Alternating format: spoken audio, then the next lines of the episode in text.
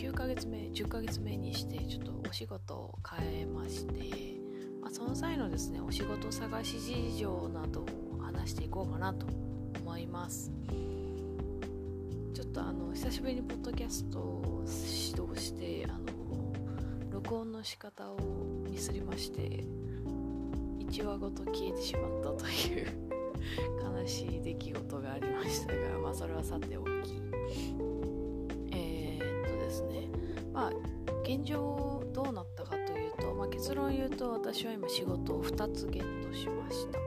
まあ、どれくらいの期間でゲットしたかというと1ヶ月半ぐらいですね。でなぜ1ヶ月半ぐらいかかったかというと1月ですね。今年の1月から2023年の1月から仕事探しを始めたんですが1月って年越しでオーストラリアの人って結構ホリデー入っちゃうんですよね。なので、えっと、日本の方って結構まあ全員とは言いませんよ。あのオンオフ大事なのでオンオフだろうが何だろうがちゃんと返信を返してくださる方多いじゃないですか。やっぱお仕事なんでみたいな。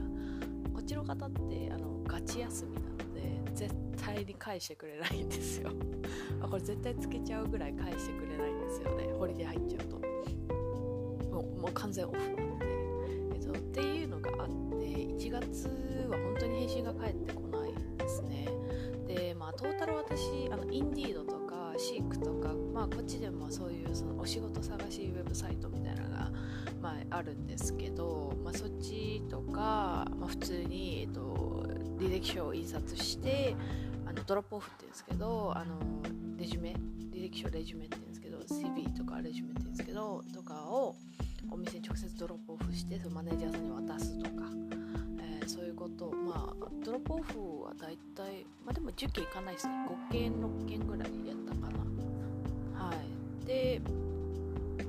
あのそのインディードとかのそのウェブサイトは大体50件ぐらいあのまた推定って感じですね。バーって送りまくったので送りました。はい。でまあえっ、ー、と返事が返ってきたのがまあ10件ないですね。56件ぐらいでえっ、ー、とトライアルに行ったのが1234いかないぐらいですかね。っていう感じです。50件ぐらいアタックしてそれぐらいしか返ってこないっていうのがま現状ではあります。まあホリデーだったっていうのも関係はすると思うんですけど。ただそのまあアベレージがわからないじゃないですか。どれぐらいのことをしたらそう10件とか送るだけでも結構夫婦だと思うんですよ。英語環境だしそう自分の言葉じゃない言葉で仕事探しをするっていうのは大変だと思うんですけども本当に、まあ、数打ちゃっていう感じ。でその数がどれぐらいかって思うじゃないですか。もう自分がもういいもうこれぐらいやったらもういいぐらいのあの、まあ、気力が持つ限りアタックしてみるっていう。それぐらい頑張った後っていうのはそれぐらいのやっぱ報酬が返ってくるというかで、まあ、すぐ帰ってくる人もいればそう数日で帰ってくる方もいれば私みたいに1ヶ月。今2つ目のお仕事は1ヶ月半後ぐらいに帰ってきたんですよ返事が。まだ探してる的な感じで。あのだからそういう風にいつ帰ってくるかわからないんですよね。であの返事まず返ってこないのでこっちって。そう帰ってこない。失礼とかじゃなくてそれが当たり前なんですよ。なのでなんか私はこんだけ送ったのにとか言ってもあの帰ってこないのが普通なんでまあ帰ってこないよねぐらいで思ってるとあのすごく心が楽になります。あのなん私の何がダメなんだろうとかって多分思っちゃう思考にいっちゃいがちだと思うんですけど、まあ、私もそう、まあ、私はうん私もそうだったし、まあ、そうなりがちになんかやっぱねちょっとやっぱ文化が違うのでそうなってしまうことも多いかなと思うんですけどうんそういうわけではなくて自分が頑張った分その分返ってくるっていうのはまあ本当にこれはまあ事実かなと思ってるので今自分がやってることで私本当にこれ本気でやってるかなってちょっと送ってみようかなみたいな。でその人と比べなくていい。ですよねこの人がこれだけ送ったから私もこれだけ送んなきゃじゃなくて自分の中であのこれだけ送ったら自分偉い頑張ったって思える量を自分にこなしてこなさせる。こなかのこなさせる。ちょっとおかしいですけど。自分にこなしてもらうみたいな。もう2つの自分を作る自分がその目標に達成したら存分に自分を褒めてあげると。であのよく頑張ったすやすや寝ようみたいな、まあ、結果は後からついてくるから後で考えようみたいな感じで毎日過ごしてるとですねまあ大体だいぶ楽観的に過ごせるようになります。あの一番その自分を追い詰めてしまうのはその人の成功を自分に重ねてしまうということが一番焦りにつながってしまうんですよね。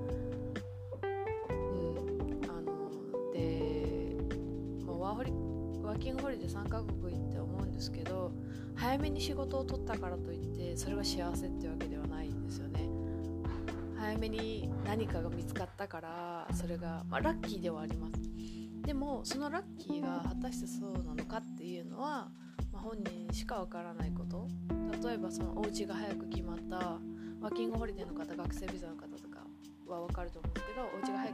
やったって思って住んでみたら実際あのシェアメイトとすごく気が合わなくてすごくストレスフルな時間ばかりを過ごすようになってしまったとか。でそのなんかお家が決まってないからお家が決まってないことがすごく不幸でっていうかっていうわけじゃないんですよね。決まった先にも何か問題があるかもしれないしでもそれを乗り越えてすごい幸せになる自分の中ですよ。幸せの基準って全部自分が決めることなので。い。いなって思う環境にそこに持っていけるかどうかっていうのは、まあ、自分次第なので例えばお仕事が決まってないお家が決まってないっていう時もですねなんかあのえこんだけ決まらないってことは、まあ、その後絶対いい仕事来るってことじゃんみたいなバカほどポジティブじゃんって思うかもしれないですけどでもそういう考え方すると自分を楽にさせることができるんですよね。はい、でこれって無意識でできることではなくて自分でも何これバカみたいにポジティブじゃんみたいな考えをもうちょっとなんか呆れながら笑いながらでもいいから自分に言い聞かせてみるとですね意外にあのどんどんどんどんそういう方向に動いていくんですよね。でもこれってアンコンシャスリー。無意識無意識にはできなくてコンシャスリーにしないとあの自分のマインドって変わっていか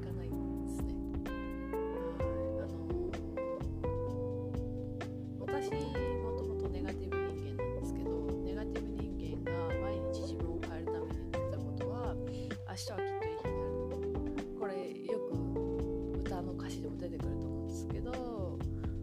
とか今日はいい日になるとか。Today is gonna be a good day とかなんかそういうことを考えるなんか明日もついてるとか。なんかそんなわけないじゃんすごい言われたりしたんですけどいやそんなことないわけないことはないことはないみたいな ないことはないんですよ。なんかその世の中とかあの明日とかに絶対はないのでなんかそうそう信じてて1個でもなんか例えばなんかそのなんだろうな自販機のあのスロット当たったとか 1個でもいいことあったら「おお俺明日もついてると思ってたら今日1個ついてることあったわ」みたいになるじゃないですか。はい。小さなことをコツコツと。これはその努力あの勉強とかもそうですけど気持ちもやっぱそういうことだなと。はいしみじみ、はい、お仕事探しからすごいマインドの話になっちゃいましたけどでもそのお仕事探しとかお家探し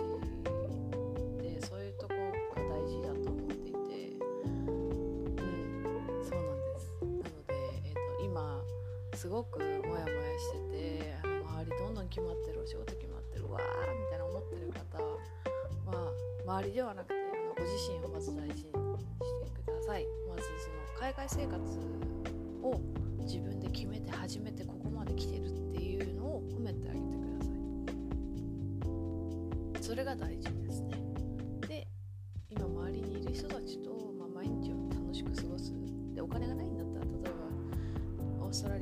ごすでお金がないんだったら公園とかいっぱいあるので公園でちょっとチルしてまあなんか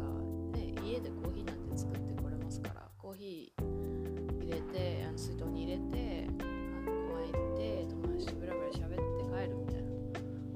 それも一つ楽しむ手段ではありますので毎日そのパブパブとか行って飲みたいですよもちろん。でもビールとか一杯ねカクテルとか言って25ドルとか なっちゃうのでうんって考えたらまだ日も3月か3月ですけどまだ日も明るいので8時ぐらいまでは明るいので、まあ、ピクニックするのもありかなと思いますので、まあ、そういう感じで気楽なマインドで明日もいい日になる今日もいい日になるっていう感じで頑張っていきましょう。え結局マインドの話になっちゃったんですど、まあ、とりあえずそのお仕事はまあ2つ。1個目の仕事？あ1個目の仕事もあのそうですね。1個目の仕事の話しなかったですね。1個目の仕事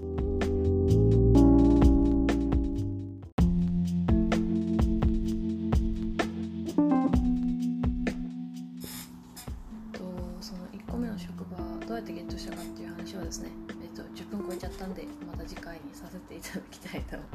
思います。本日も拝聴いただき誠にありがとうございました、えー今日もいい日になりますように。ではまた。